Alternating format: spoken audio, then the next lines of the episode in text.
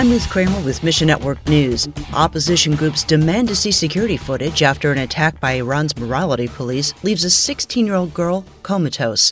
Meanwhile, an Iranian woman received the 2023 Nobel Peace Prize for her fight against oppression. As calls for freedom rise again in Iran, Dr. Hormoz Shariat of Iran Alive Ministries issues a warning.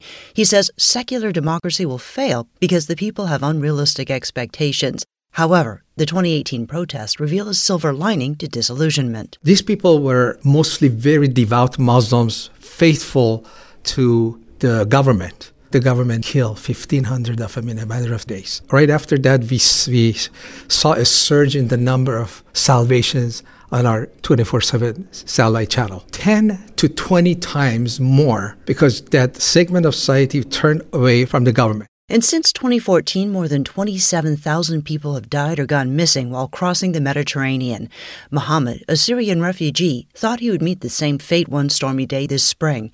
Then he remembered a miracle that he'd read about before he left. Uncharted Ministries' Tom Doyle explains. Some Christian friends gave him a Bible. He read some stories about Jesus, and he remembered the story about Jesus calming the sea.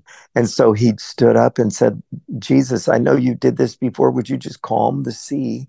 For us, please, we don't want to drown. The waves calmed, and eventually the little boat made it to shore. They all survived. He got to Germany he met some former Muslims that were doing outreach and told him the story. He was ready to receive Jesus. They led him to faith in Christ. He's being discipled now. Thanks for listening to Mission Network News, a service of One Way Ministries.